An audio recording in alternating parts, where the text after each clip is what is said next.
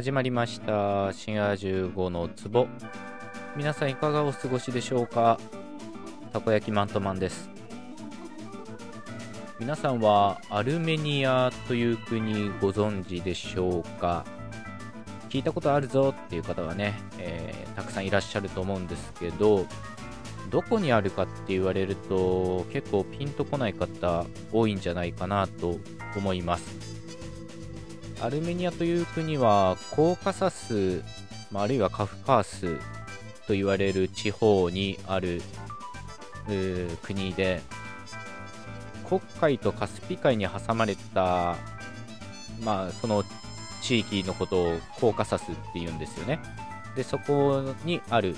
国ということになっています。まあ、他にも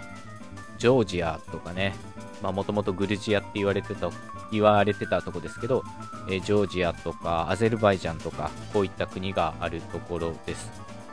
で今日は当然アルメニア語のお話をするんですけど、まあ、アルメニアっていう国自体がね結構紆余紆余曲折っていうか、まあ、どんな国家でもそうだと思うんですけど、まあ、近隣の大国の、まあ、影響を受けてるというか振り回されているような国家ではあるんですけどその自らのアイデンティティを保ってるというか、まあ、何はともあれこのアルメニア語っていうのはね非常に面白いんですね。でまず歴史言語学上というか、まあ、比較言語学という視点からアルメニア語っていうのは非常に重要で、まあ、系統で言うとインドヨーロッパ語族の言語です。まあ、ヨーロッパと言われるね、えー、地方からはやや離れているような印象を受けるかもしれないんですけど、アルメニア語はインドヨーロッパ語族の言語です。アルメニア語で数詞の2っていうのはエルクっていうんですね。エルク。これは英語の to と語源が同じらしいんですね。もう全然違うじゃないかと思われるかもしれませんが、インドヨーロッパ祖語、まあ、ヨーロッパの言語の祖先の言語の do っていうような音は、まあ、英語では to っていう音に変わったんですけど、アルメニア語では規則的にエルクっていう音に変わってるんですね。まあ、ラテン語だと duo、フランス語だとアンドゥトロワの do ですけど、この do っていう音が、英語では to っていう音に変わってしまいました。まあ、これは濁音から静音に変わってるようなものなので、まあ、なんとなくありえるかなっていう感じがするかもしれません。do がエルクになるっていうのは、なかなかイメージしづらいかもしれませんけど、でもそうなんですね。この2っていう単語以外にも、インドヨーロッパ祖語で do っていう音だったと考えられるものが、アルメニア語では規則的にエルクという音で出てくるんですね。言語の歴史を考える上で、その系統が同じかどうかっていうのは、その音が似ているというよりも、規則的に音が対応してるかどうかっていうことの方が大事なんですね。まあもちろん音が似ていることはあります。インドヨーロッパ祖語の do っていう音が英語だと to っていう音に変わってるのは、さっき言ったように濁音か静音かぐらいの違いしかないので、こういうふうに似ている場合もありますけど、アルメニア語みたいに、ドゥとエルクみたいに、全然違っても、規則的に音が対応してるんだったら、それは同系統の言語だと言えるんですね。このドゥとエルクの音対応をメイエが発見したことにより、アルメニア語もインドヨーロッパ語族であるっていうことが証明されたんですね。のアルメニア語を語る上で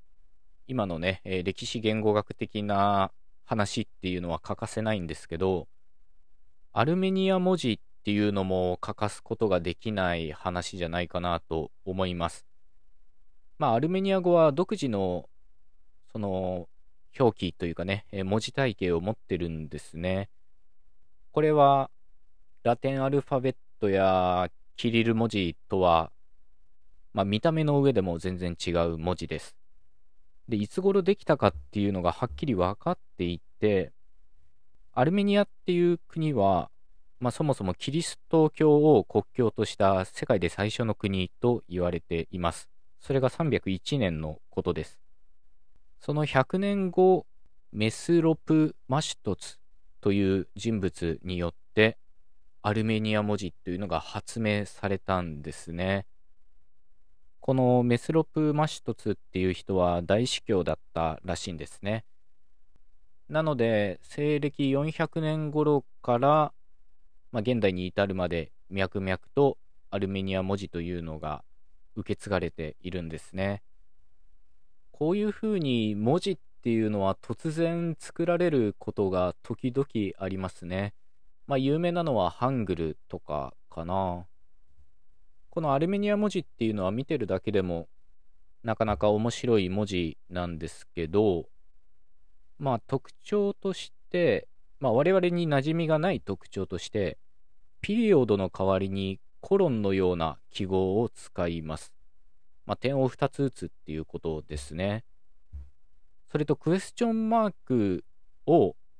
文末に使うんじゃなくて、その確認したいところ、疑問の焦点となる単語に疑問のマークをつけるっていう、そういった表し方をするんですね。なので、その表記上は、どの部分を聞きたいかっていうのがその疑問符でわかるという仕組みになっています。今日あなたは学校に行くんですか？こういった場合、今日というところを確かめたいのか、あなたっていうところを確かめたいのか、えー、学校なのか、行くかどうかっていうことなのかっていうのを、その単語の上にマークをつけるっていう仕組みなんですね。まあなかなか便利かなっていう気もしますよね。滋賀15の壺アルメニア語は文法的にも面白い特徴があってまずヨーロッパの言語としては珍しく名詞の性というものがありません。まあ英語もないんですけど大抵男性名詞、女性名詞、まあ、あるいは中性名詞があったりして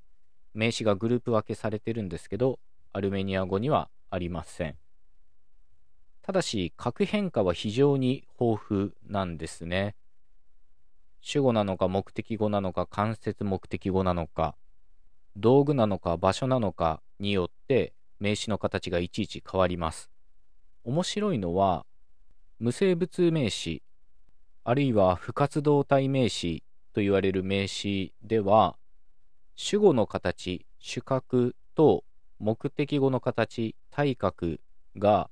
同じ形なんですね。まあこれはある意味で理にかなっていて、無生物の名詞っていうのは他動詞の主語になることはないんですよね。普通は。やっぱり他動詞の主語っていうのは生物名詞あるいは人間名詞がなりやすいものなので無生物名詞は主語と目的語の区別をしなくても、まあ、やっていけるということになっています。この辺の話は関連エピソードがあるので、ぜひ聞いていただけたらと思います。まあ、時々ありますね。この無生物名詞で主語と目的語の形が一緒っていうのはね。というわけで、今回はアルメニア語という、まあ、皆さんがあんまり馴染みがないんじゃないかなという言語についてお話ししました。その歴史や表記や文法っていうのは、かなり面白いものがあるっていうのが分かっていただけたらなと思います。というわけで最後まで聞いてくださってありがとうございました。番組フォローや、あとはなんだ ?Twitter とかね、えー、LINE のオープンチャットとかもやってるので、気になった方はチェックしてみてください。それではまた次回お会いいたしましょう。お相手はシガ15でした。